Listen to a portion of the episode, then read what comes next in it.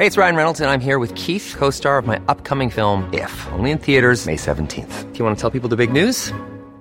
All right, I'll do. Sign up now and you'll get unlimited for $15 a month in six months of Paramount Plus Essential Plan on us. Mintmobile.com slash switch. Upfront payment of $45 equivalent to $15 per month. Unlimited over 40 gigabytes per month. Face lower speeds. Videos at 480p. Active Mint customers by 531.24 get six months of Paramount Plus Essential Plan. Auto renews after six months. Offer ends May 31st, 2024. Separate Paramount Plus registration required. Terms and conditions apply if rated PG.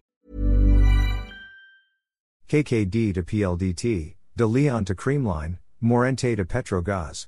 It has been a very busy day on Thursday, January 4th, in terms of player movements in the Premier Volleyball League, PVL.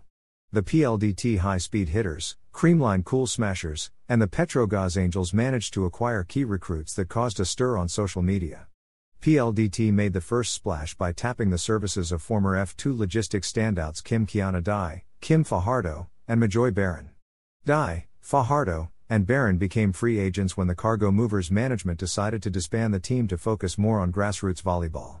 The trio are expected to bolster PLDT's wing, setter, and middle blocker positions, respectively.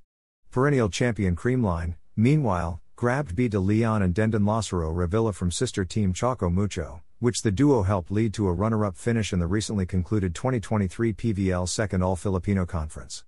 With Ced Domingo not expected to return to the Cool Smashers and is rumored to join the Akari Chargers, the Creamline management took De Leon to strengthen the team's middle blocker position alongside Jeanette Panaga.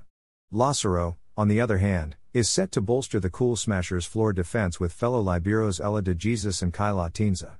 Capping off the busy day, Petro Gazz tapped power hitter Michelle Morente from the PLDT high speed hitters, immediately finding a replacement for ace spiker Grethcel Soltones who joined the Chargers on Wednesday.